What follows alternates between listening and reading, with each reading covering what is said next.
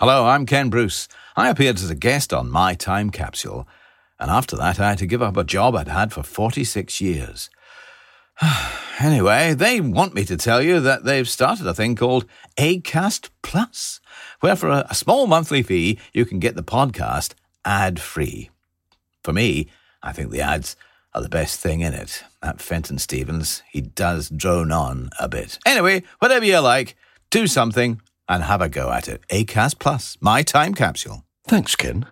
Charming.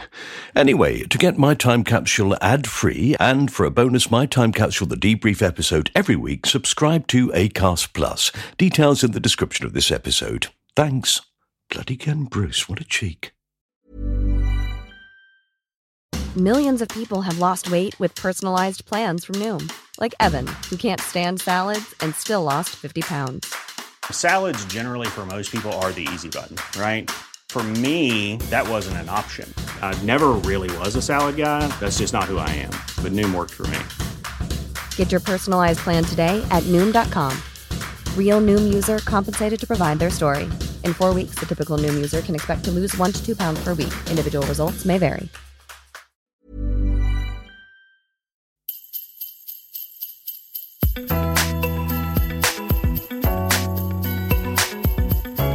Hark the Herald Tribune sings. Glory to My Christmas Time Capsule 2023, Part 3. Hello, my name's Mike Fenton Stevens, and this is the final part of our collection of past guests from the past year on My Time Capsule, telling me the one thing they'd like to have in a very sparkly Christmas time capsule.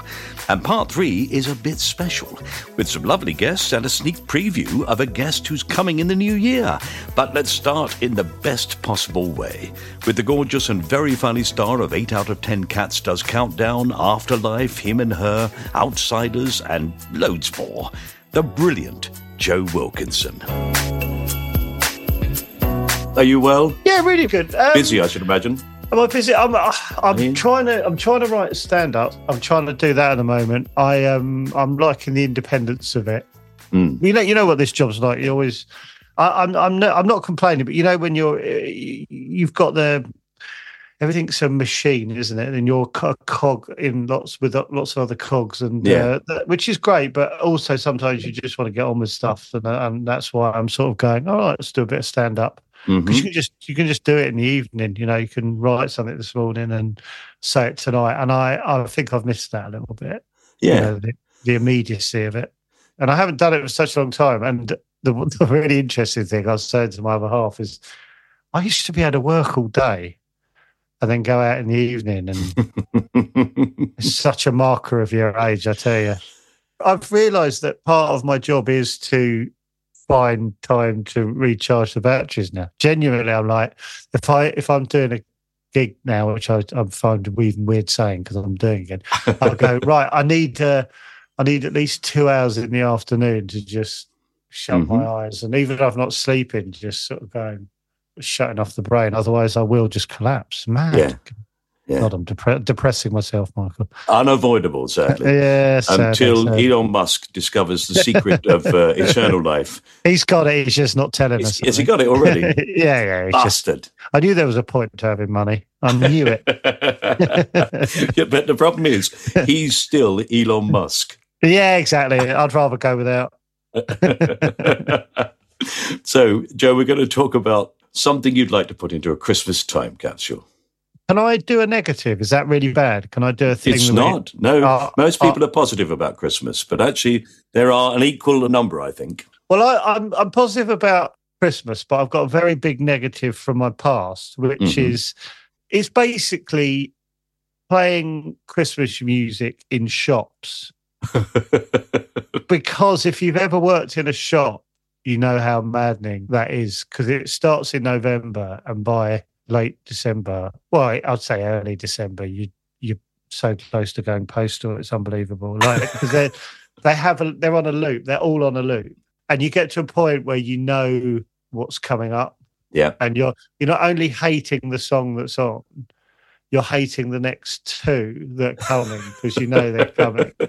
And I think just for the sanity of it, anyone who's who works in a shop or has worked in a shop, because I I get like PTSD when I go out at Christmas and hear a song, and I, I and because they're the they've been the same for forty years, obviously, and so Yeah. so so I go, oh god, I, I, it throws me back to feeling trapped in a shop. So um, apart from that, I'm very positive about Christmas, but that is a real problem for me. I have said to shop assistants, and I think I did this year in the middle of November when it was going simply having. I said, Oh. Are you oh. already fed up with it? And this girl with a very sweet smile went, I hate them already.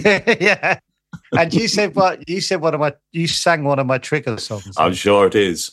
I was like, oh god, I can just picture every. Funny enough, I don't think too much about that old job, but I can, for some reason, I can suddenly remember the carpet because I think maybe I was looking down at the carpet a lot in that Mm. time, just going, "Oh, please, please." the long days of working in that shop. Please, oh. Paul, surely you've got enough money. Just withdraw it. Just say nobody's allowed to play it anymore. Come on. exactly. Oh my god. So yeah, I'm sorry I'm negative, but generally I'm not. But No, no, I don't blame you. It's a, it's a great cruelty, I think, to put them on a loop. oh yeah, Nowadays, they could play them on shuffle, couldn't they? And you wouldn't know what was coming next. that's true. That would that help? Let me think. Would it that help? I don't know. Like I I also I just thinking I, I don't have a problem with Christmas music. There's a few like like I there's not a load of Christmas songs I love, but there's a few. But just sort of out, out of context, I quite enjoy them. It it reminds me of when I used I used to work in a pizza place as well. Yeah. and they very generously would let you, you know, eat pizza for lunch and whatever. But sometimes you're doing a double shift, and you'd have like pizza for lunch, pizza for dinner.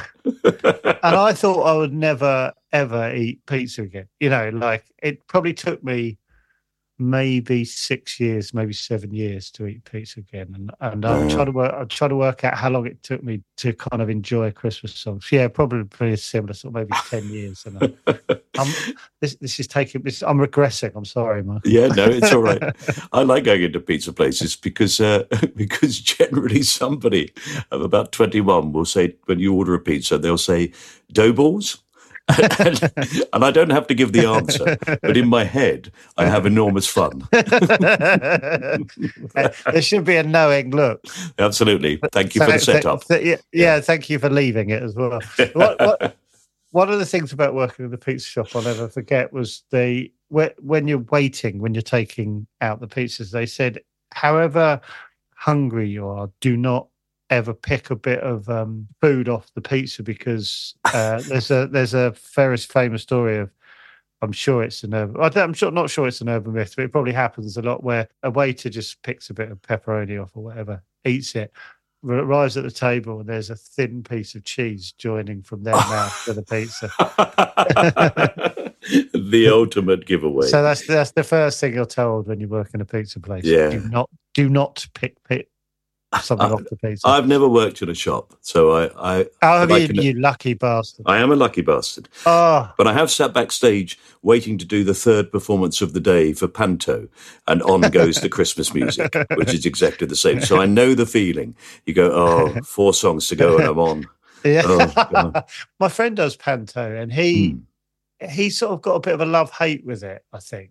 Yeah, I don't know if it's like I think he enjoys it, but I feel like it maybe not so much now, but it always had a maybe a stigma with it. Is that fair? But it did. Yeah, it was sort Yeah. of, uh, you know, well, I think that actually there was a large period where it wasn't very good.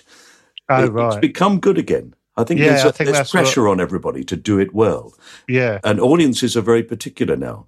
So if a show is no good, it won't sell. Oh really? Word gets around. It does very quickly because you Oh, have a choice. People can go elsewhere. Can I ask one other question about pantos?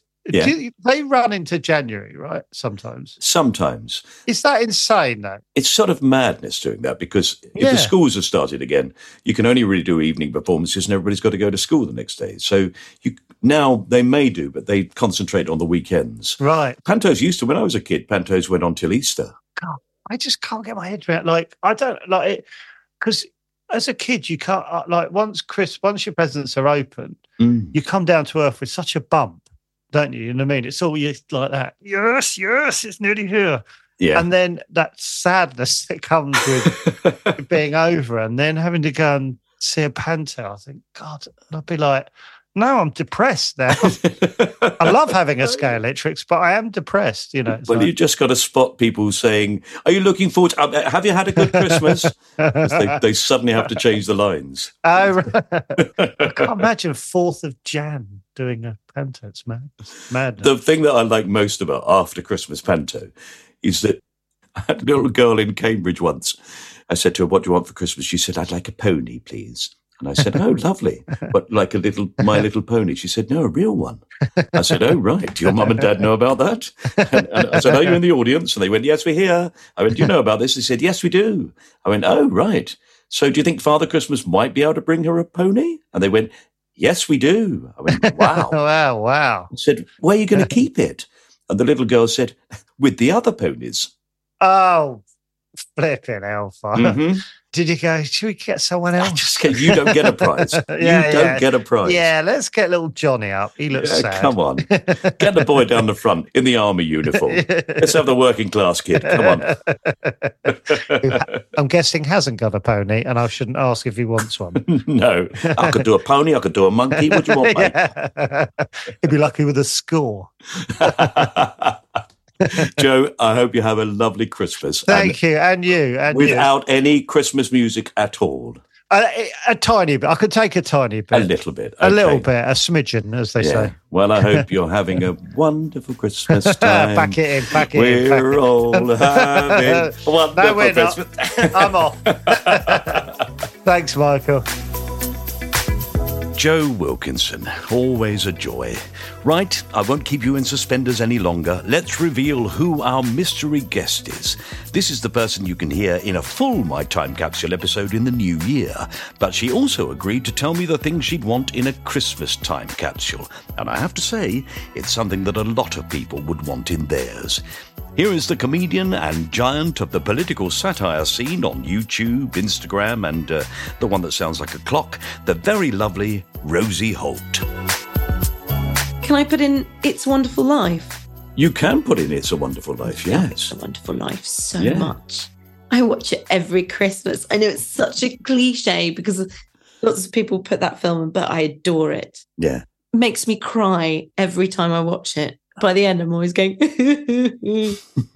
No man is alone who has friends. It's when his mate phones and says he's got it all covered. The, Yeah. the bloke Oh. becomes rich at the end. See, it's Ah, making me feel tearful just thinking about it. It is beautiful, It- isn't it? It's so good. And what people forget about that film is that, of course, for most of it, it's incredibly it's so dark. depressing. Yes. really depressing. This bit's really depressing and dark. It takes a long time for him to be redeemed, as it were. Yeah. You know, Yeah. he's, he's begging to go back. Please let me go back for a long time. Yeah. And finally, it starts to snow again. Yeah. runs up, the, kisses the tree because it's been hit by a car, and Yeah. just it's so gorgeous that him running through the snow. Because when it came out, didn't it? It did really badly because everyone was Mm. like, "What is this really depressing Christmas film?" Don't want anything to do with it. It's it's an extraordinary thing for America of that time. When you think of America now, you Mm. just don't think that they would put forward such a socialist idea. Yeah, They were able to do it because they put it forward as if it were community. We're a yeah. community and we look after You're each right. other It that is. way. It is But socialist. It's Yeah. socialist. Yeah. Yeah, It's the people going off and just making lots of money on their own. No, no, we have to spread that out amongst people. We Yeah. have to make sure everybody's okay. And look after each other. Look after each other. It's gorgeous. So it does have a really funny um, bit when he's going, he's going, Where's Mary? I need to see Mary. And he goes, You won't like it, George. He goes, Why? And he goes, She's an old maid. And it's like this could be also well, I like is is it sort of built up that this is um because but first he's finding out what's happening to his friends and his brother dying. And this is the worst because they're saving the worst till last. And the worst is is. is this woman being an old maid. It's like the worst fate to befall a woman. She's wearing glasses. Yes, She's gone a bit she's not, only old, she's not only an old maid, but somehow she's got bad eyesight in the process. Yeah, it's great. It is lovely, isn't it? The top coming off the banister and all those, everything Yeah. about it. The children, ridiculous performances from the children, and and a fantastic performance of Mr. Potter. Ah, yeah. Oh yeah, he's Oh, so yes. horrible. Horrible, horrible. And what's Oh. like crazy is he doesn't really get his comeuppance at the end, other than that he doesn't. Well, he doesn't have love. I mean, I guess that's the whole thing. So he's still being rich and horrible. But I suppose he doesn't own everything. He doesn't Yeah. own the town. He doesn't Yeah. control everything, which is what he wants. So Yeah. th- this thing survives, and they keep the town fights against him. So that's perfect. It's a fantastic film. We could definitely put that into a Christmas time capsule. wonderful. How lovely! good. Hurrah! Ah, every time a bell rings. Look, Daddy. Thanks, Rosie. That's Oh, lovely. thank you very much. Merry Christmas. Merry Christmas. Bye. We'll hear more from Rosie in January 2024. Can't wait. Along with all the other new guests. Of course, I don't actually know who most of them are yet. Exciting, isn't it? And I'm sure that some of them will be as entertaining as one of my least known guests from last year, who turned out to not only be one of my favourites, but the favourite of lots of listeners as well. It's the ex teacher, now writer and educationalist, and part time brewer, Hywel Roberts. I tell you what, I really love, I, and I, I'm sad to see them go. Uh, well, they seem to be disappearing. Are Christmas cards? I, I love sitting down and writing a Christmas card. I love it. It's like a connecting in your. It's like you're giving time to people you've not seen for a long time. I write Christmas cards to friends I've not seen for decades. you know, there's always that worry that they might be dead. but I try and put that to one side. No, I, I, I just love the, the the the sitting down, writing a card, and um, I, I like. I'm, I'm very traditional in a way. Strangely, I like a I like a Victorian Christmas card. You know, of a hmm maybe a church with light, and you can almost hear the choir singing in the bleak midwinter as urchins run and throw snowballs around. I really, I really love that kind of that kind of nostalgia, and I do love writing a Christmas card. But this year is the first year where I've thought, well, it's getting a bit pricey. What is a first class stamp now? Oh no, I'm not confident now in telling you. I was just about to tell you how much. Well, I know a second is about 79p or Uh, something. it's a qu- it's one pound. Tw- oh, I'm just going to say what's in my head. It's about one pound twenty. wow. It might not be that though, so don't don't write in, dear listener. Mike's got enough on. this was recorded in 1986. Yes, yes. Yeah, people will be listening to this in the future. Going, is that all?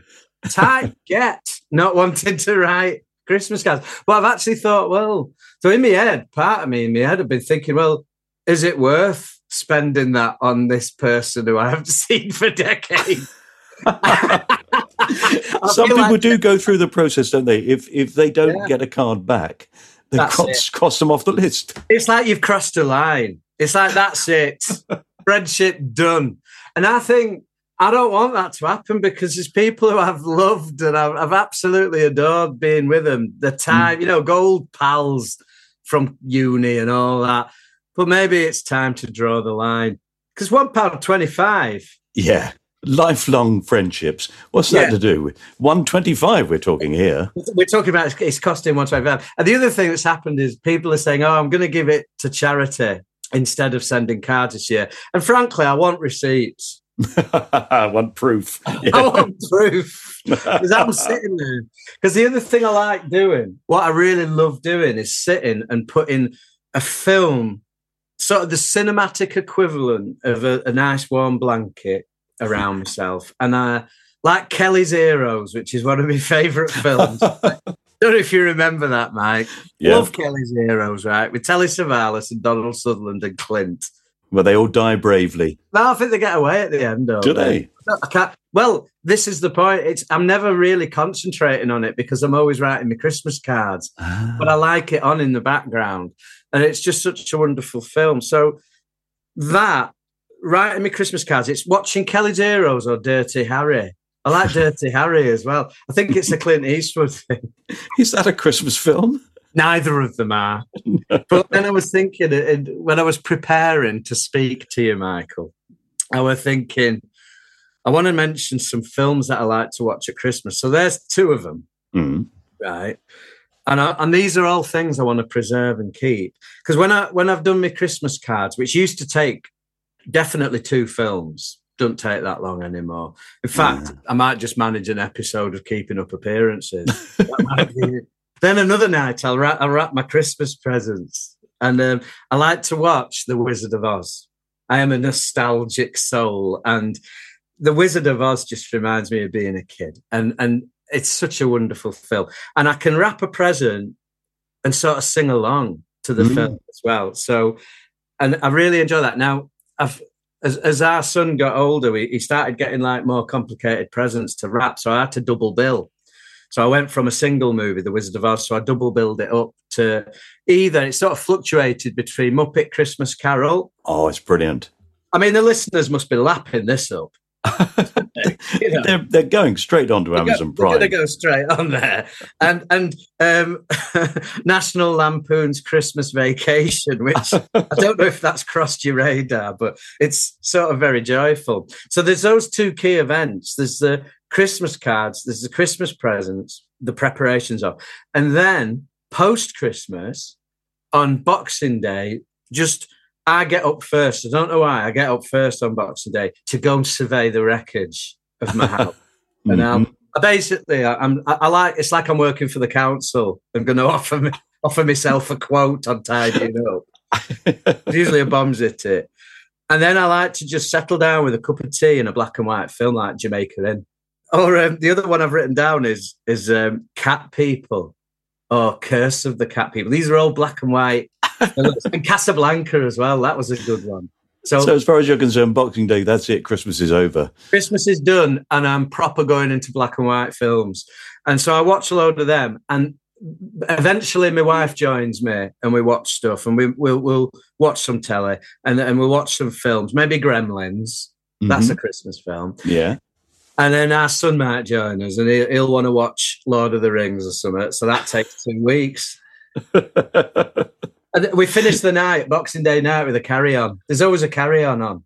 And do, do you do you get to tidy at all? Yeah, I do a bit, but it's usually the day after. I don't know what they call the day after Boxing Days. It's just bank holiday. I, I just tidy up then. Then I start moaning about the tip not being open.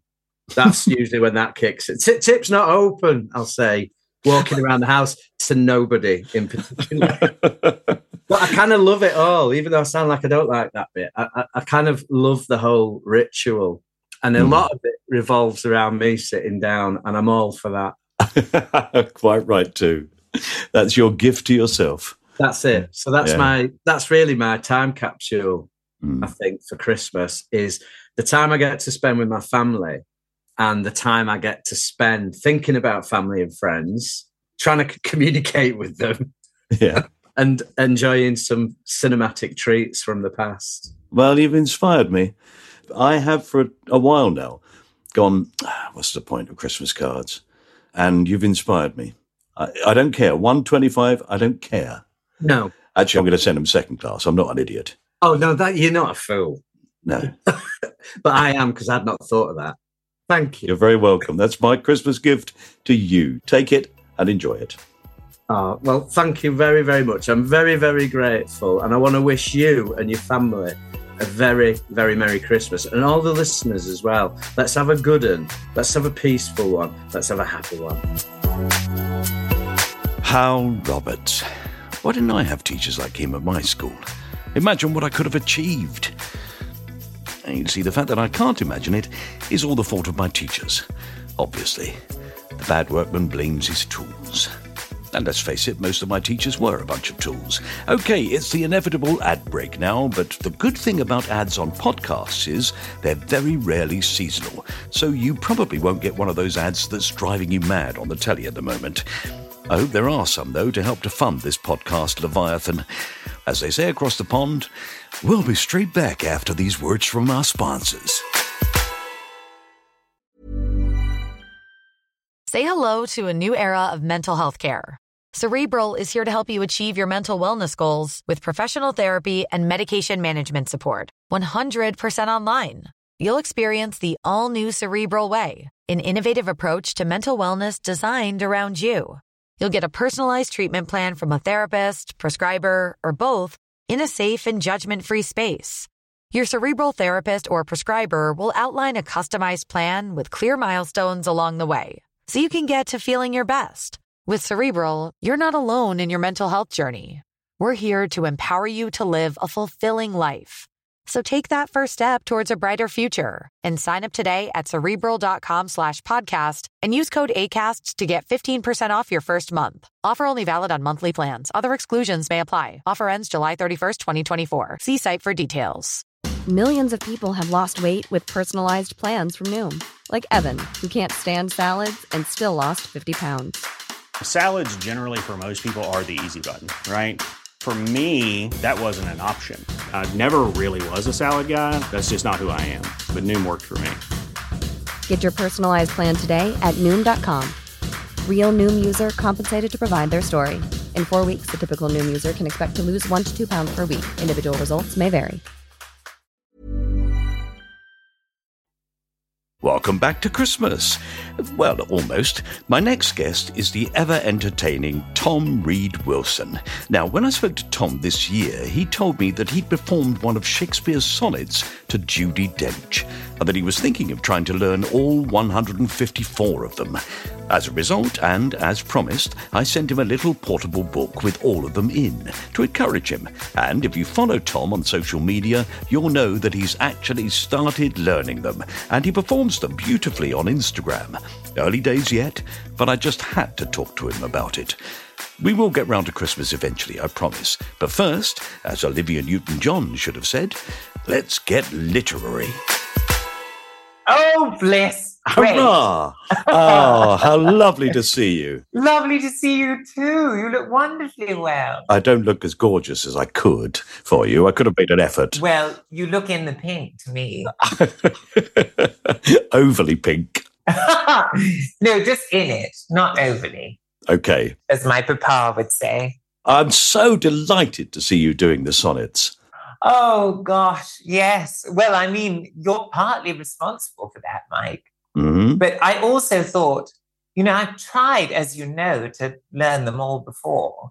And I've learned about 40 or so, and I have done it in a sort of a random way, sort of flicking through and thinking, oh, that appeals and that's Yeah. stimulating and that's interesting.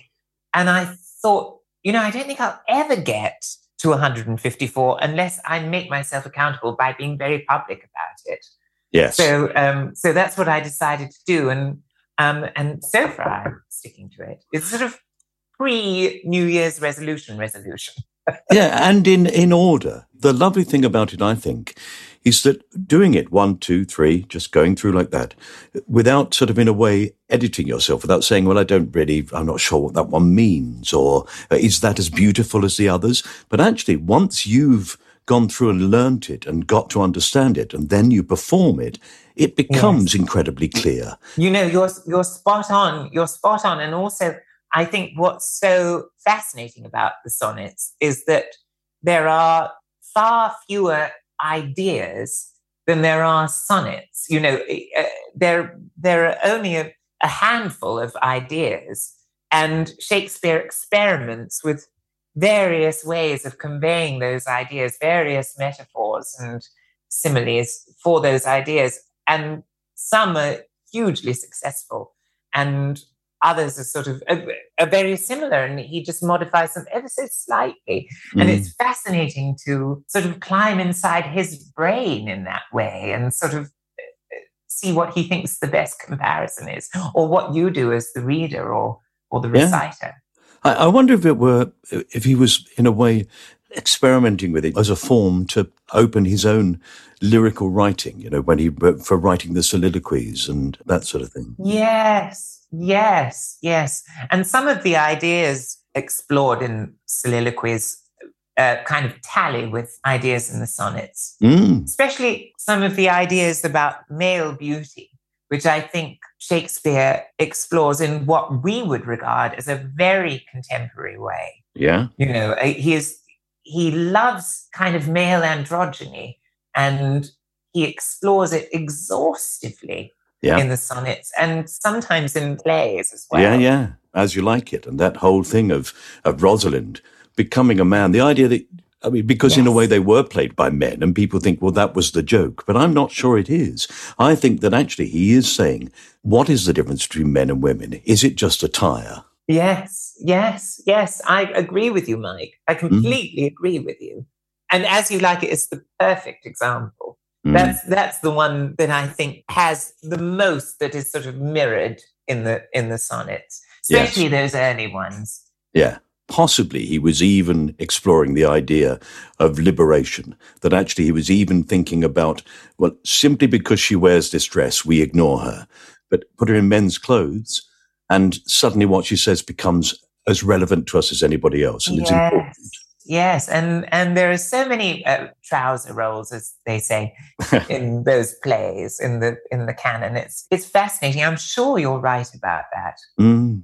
And it it was a sentiment if you think about what Elizabeth I said that you know she had the heart and mind of a king, um, and there, there was a sort of ubiquitous notion, I think, of taking elements of being male for women to fulfill roles that they would like to fulfill Mm. that um, were not customary. Yes. Yeah, quite. Well, I, I look forward to seeing the journey. Actually, I, I know, Oh, I know it's a you, it's a long one ahead of you, but uh, I really look forward to it because it, also because it comes just from your voice. Do you know what I mean? That it's your interpretation of these poems, and it's really Yes. interesting. I've listened to them, and then I've gone and found them and sort of read along with you. I love that you've done that. And somebody on um, Instagram posted the text beneath and said, I find this helpful. Um, And I find it makes me listen to it more intently. Funnily enough, I went to see a wonderful production of As You Like It at that new theatre um, in Soho. I think it's called Soho Place Yes. and they had a deaf actor playing one of the roles and because of that they it wasn't subtitles it was surtitles actually Mhm. over the whole piece but i was delighted because i thought wow how wonderful to see these words that are being kind of masticated on by the company. Contemporaneously it, it, it made them somehow ring even more and and hit you right in the solar plexus. It was it was fascinating. How lovely. I'm not sure if I want to talk to you about things from Christmas. It's just you're too lovely to talk to you anyway. But but I have to. I have to ask you to, to put something into a Christmas time capsule for me. oh 361 days of the year i don't eat a mince pie because my granny has spoilt me for all other mince pies with a very old Josceline Dimbleby recipe. And it has a very, very short pastry, um, very crumbly. And I asked her how she got her pastry so short. And she said, I'm afraid um, I use lard, which is what Josceline says to do. Mhm. And above the mincemeat is a layer of cream cheese. And in that lardy, short, short pastry is orange zest to lighten it. And the melange of those things is so toothsome, I cannot describe it. It, it really makes me eschew all other mince pies, which is perhaps for the best because I think with a combination of lard and cream cheese and all of that, I'm probably having my quota in those three days. I've never come across that combination before, though. That's oh, amazing. It's wonderful. And funnily enough, poor Josceline Dimbleby, I mean, she was she was as famous as you know, as you know, as Delia and Fanny Cradock and all those and Mary and all those people in her day. Mm. Um, but now, at, at my vintage, don't really know her. But if you put in into the artist formerly known as Twitter X hashtag Josceline Dimbleby, all that comes up are plaudits and encomiums about those mince pies. So I think the recipe must be there somewhere. Mm. They are just so delicious. I even defy non mince pie lovers not to like them. Because they're almost a different entity, Mike. You know? Uh, Who are these people? Who are these people? We we don't mention them. Just that they exist. We won't have it. I have a mince pie joke for you, actually, Mike, if you like. Yes, I'd love a mince pie joke. There are two mince pies in the oven, and one mince pie said to the other mince pie, God, it's hot in here. And the other mince pie says, Oh my God, it's a talking mince pie. That's a lovely joke. It's very good. I know you know I like a little joke. Well, lovely. And are you um, are you going to enjoy those mince pies this Christmas? You get the opportunity. I am with my lovely granny, uh, my maternal granny, and my mum and my aunt and uh, my sister and her three sproglets, and my brother and my cousin. So it would be it would be wonderful. Oh, it will be, wonderful. yeah. What are you doing for Christmas night? Family, yes, absolutely. Are you I have, hosting? I am. I have my children coming and uh, and my grandchildren. I've gone mad with the decorations, Tom. I've gone mad. Have you? And Yeah. and how much of the cooking do you do? Not a lot. You're sort of a, a dependable sous chef. I, I. I, well, I think so. I'm more a sommelier. oh, well, we need one of those. That's my role at Christmas too. Yes, absolutely. What should we try next? Yes. I find champagne is very good because you're you're so consistent on champagne, and I've Mhm. never in my life regretted a glass of champagne, Very well said. even at the shank of the evening. Yeah, so well, we do have a very lovely bottle of champagne to have on Christmas Day because having had years and years of my agent basically sending me a Christmas card, uh, this year I've had a package from Fortnum and Masons with a very large bottle of champagne and some chocolate truffles. Oh, bliss! That's why I'm having a very indulgent family Christmas. But uh, I hope you have a gorgeous day with your family. Oh, and you, Mike. Uh, she'll be thinking of you and raising a glass to you. Merry Christmas. Merry Christmas. Lots of love. the sweetest man in Christendom, Tom Read-Wilson. Do follow him and encourage him in his attempt to learn the sonnets, and then do send me the recipe for those mince pies if you find them. Diet be damned. but alas, what light from yonder computer tells me that this is our last guest. Ah, but what a guest. However, before we hear him, I have to tell you that this nearly didn't happen. He couldn't get the sound to work from his end. Ghost in the machine, I think. In fact, Ghost in the episode. Yes, talking to me on the speakerphone and recorded through my mic, you see how resourceful I can be, is the brilliant star and co creator of Ghosts and, well, lots more, the incomparable Jim Howick. Because it really is me saying to people, Would you do me this small favour? And I'm amazed that everybody's said yes. So, oh, of course, Mike, it's you. Oh, don't be silly. So no, I, I, I absolutely, you know, I'm honoured by it. Once I explain it to people and say, you know, Jim rang me up, they'll be impressed with that. Yeah. Uh, it sounds more impressive, don't you think? Yeah, yeah, he rang me It up. yeah, it does, yeah. The, the gremlins in the machine, it can sometimes be a blessing. Yes, quite, indeed. Well, you don't have to uh, look at me. That's a good thing. Yeah, no, well, I was glad to see your face even for a minute there, Mike. Um, sorry about that. Are you well?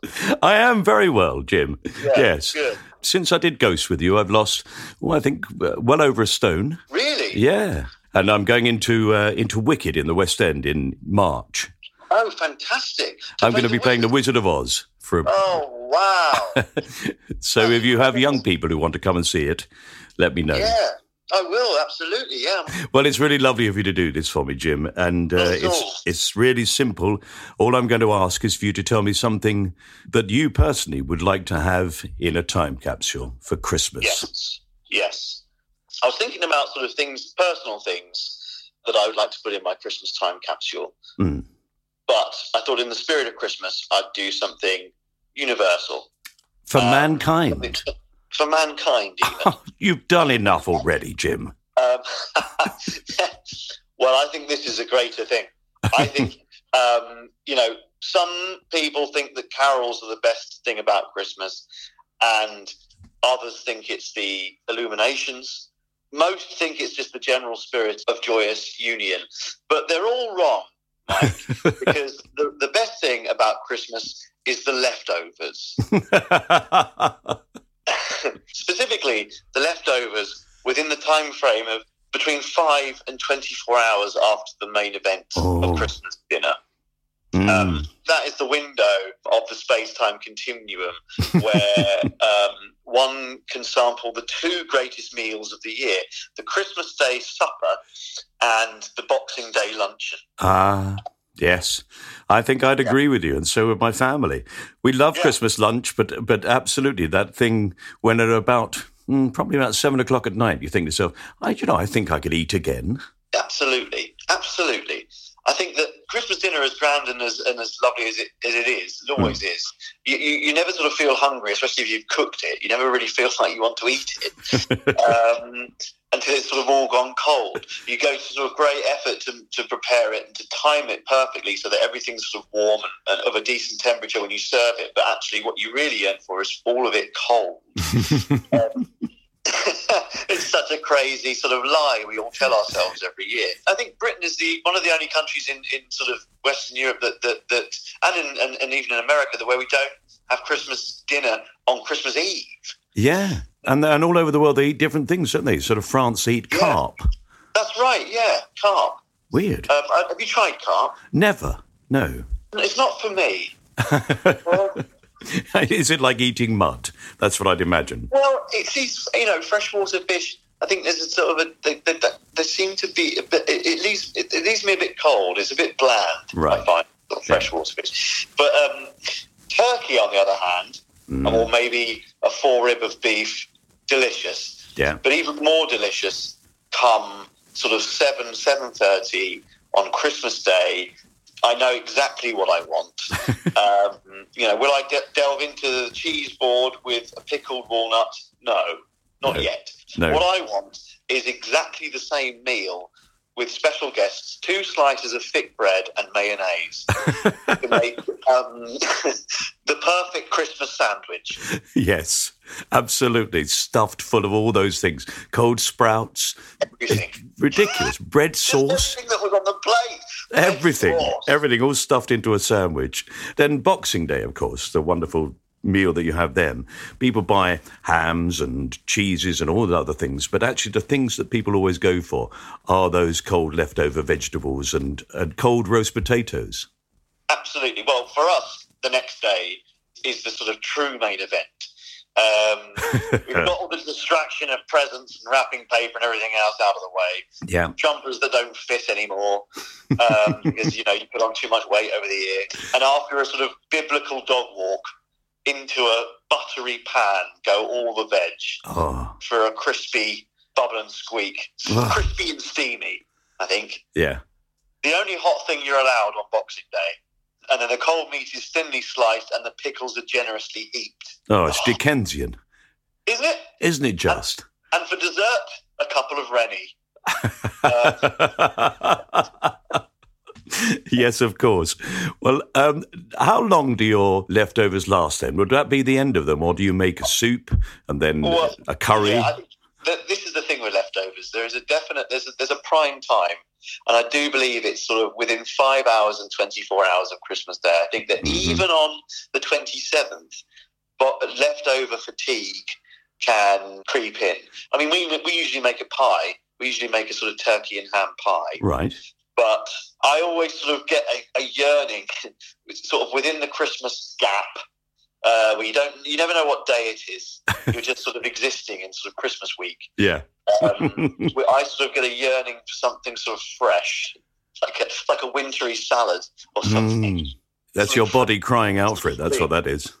I think it's my body crying out for, for sort of water in Mm. some way or another. um, and uh, so, yeah, there is a definite window for me where I'm like, okay, I think I've had it with meat. I'm going to sort of have a, a, a veggie curry or something, yeah. um, and maybe make a pie, but stick it in the freezer and leave it for another day. Yeah. Yeah. Very maybe good. New Year's Day, which is always a favourite day because I find that the older I get, I sort of look forward to the hangover more than the night out. Um, because it's an excuse to do nothing. Exactly. You Mm. set yourself up. That's me on the sofa. Yeah. Couple of old Bond films. and the turkey and ham pie, which you've lovingly repair, prepared on 27th and, and are now salivating for. It's, yeah. Fantastic. Well, Jim, if your acting career ever fades away, which I very much doubt, um, th- there is there is a place for you on MasterChef because. Oh well, thank you. No, I've always thought that those poor people have to eat that food and say how lovely it is, but by the time the cameras have filmed it from all sorts of different directions and people have carried it across and then they've served it up, I think it must be an hour before those foods yeah. actually get onto the plate in front of them and they have to eat yeah. them. And then they say, mmm, that was, oh, that's beautifully cooked. Because it's all freezing cold. It's cold. Yeah. But you can manage that, you see. You've got the skills. I love a cold, I love a cold meal. There you are. I, I, you know, I prefer a cold pasty. I, love, I, I, love cold Indian food the next day. Perfect. It's the perfect job. When John Torode finally, you know, hangs up his apron, you're the man. oh, I think I'd be more of a Greg, to be honest, Mike. Give me the pudding. Yes. yeah. I, am interested to know what your what yours would be, Mike. I'm gonna. I might turn the tables on you. Oh, okay. What's your uh, time capsule? Oh, Christmas thing to put in a time capsule. Yeah. Yeah. I do love the hat game, which is simple, very simple. You pull the cracker, you put the hat on your head, and you see how long you can keep it on. And the last one to still be wearing his Christmas hat wins a prize. And I have a friend, and he, one Christmas, managed to wear his hat until the day before New Year's Eve. Wow. He slept in it. How did he shower? Uh, he didn't. he was so determined to win. The competition wow. is fierce. That is fierce. Yeah. That's um. Yeah. I mean, I, I remember as a kid, I used to place a Ferrero Rocher stickers on my ears, and, and they were earrings. Yeah. Uh, yeah. yeah. I played the Ferrero Rocher butler. Can you believe Did that? You really? Yeah. What a weird in career. One, in, the, in the ambassadors. In the ambassadors thing, but only in Spa- on Spanish television. I was the Spanish. I think I was called Pepe, the ambassador or ambassadoress. It was the wife of Julio Iglesias, and she, she waved to me across, and I had to carry the thing. But do you know, Jim, the Ferrero Rocher Tower, there is only one, and it's kept in the Ferrero Rocher Museum in Turin. And they brought it ceremoniously for me to carry it across. And all it is is Ferrero Rocher stuck on a load of chicken wire. My word. Yeah. I, I mean, I love that. I love that it's become a sort of tangible, precious item like the World It's extraordinary. People visit. Really? Yeah. Extraordinary. and are they real Ferrero Rocher, or are they? I suppose they've probably gone off now, right? I should imagine so. No, they didn't let me try them. It's a very precious thing. They only gave it to me just before the take, and then the immediate it was finished, they took it back because right. it's, it's and the I original. That there's a sort of uh, the top, the top layer is isn't the, the, the crowning Ferrero Rocher because that's the one you have to take off in the advert. Exactly. They leave a little gap at the top. Goodness me. Madness. See, I know what the next treasure is for the for the Italian job too. Can they get past the security? Yeah. of all the very, very fat guards who get given Ferrero Rocher as part of their job. That's it. That's the one, Charlie. Fantastic. Jim, thank you very much. Merry no Christmas. Problems, Mike. Merry Christmas to you and to all your listeners. Bless you. Bless you indeed, Jim, and God bless us, everyone. I hope these special Christmas episodes have put you in the mood for the Yuletide celebrations. We'll be back with some proper My Time Capsule episodes with new guests in 2024 and some other treats before then. So keep listening and do tell your friends. Thanks to all my guests this year, it's been enormous fun. I've recorded 96 episodes with some amazing people, and I've loved every minute of it. But thank you for listening in, because without you, it would just be me and a mate chatting at the kitchen table. Sounds quite good fun, actually, but never mind. Enjoy yourselves, but do try and spread the cheer. Even a Merry Christmas in the street to a stranger as you pass will help, I'm sure. So do your best, and may your days be merry and bright. And may all your Christmases be in a time capsule. I'll leave you with my first effort at writing a Christmas number one. See what you think. Merry, merry, merry, merry Christmas. It's the best time of the year. Merry, merry, merry, merry Christmas. Let's spread some Christmas cheer. So, merry, merry, merry, merry Christmas. The days will soon be gone. Thanks for taking the time to listen to Mike and his son John. Hey, have a lovely Christmas. Bye.